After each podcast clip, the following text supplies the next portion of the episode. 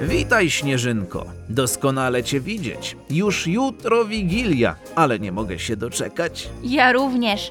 A skoro jutro zaczynają się święta, to co myślisz o upieczeniu ciasteczek dla naszych najbliższych? Myślę, że to będzie doskonała zabawa. Możemy je też pięknie udekorować oraz powycinać świąteczne kształty. Zaczniemy od przygotowania ciasta.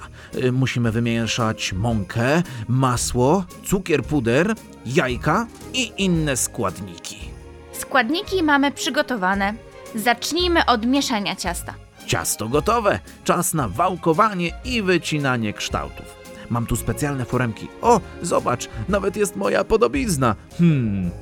Nie jestem aż tak gruby, prawda, Śnieżynko? Nie, nie jesteś Mikołaju.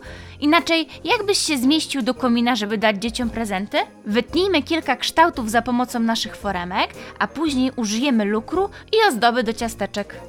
Czas upiec nasze ciasteczka. Wstawimy je na 10 minut i będą gotowe. Ale to pięknie pachnie.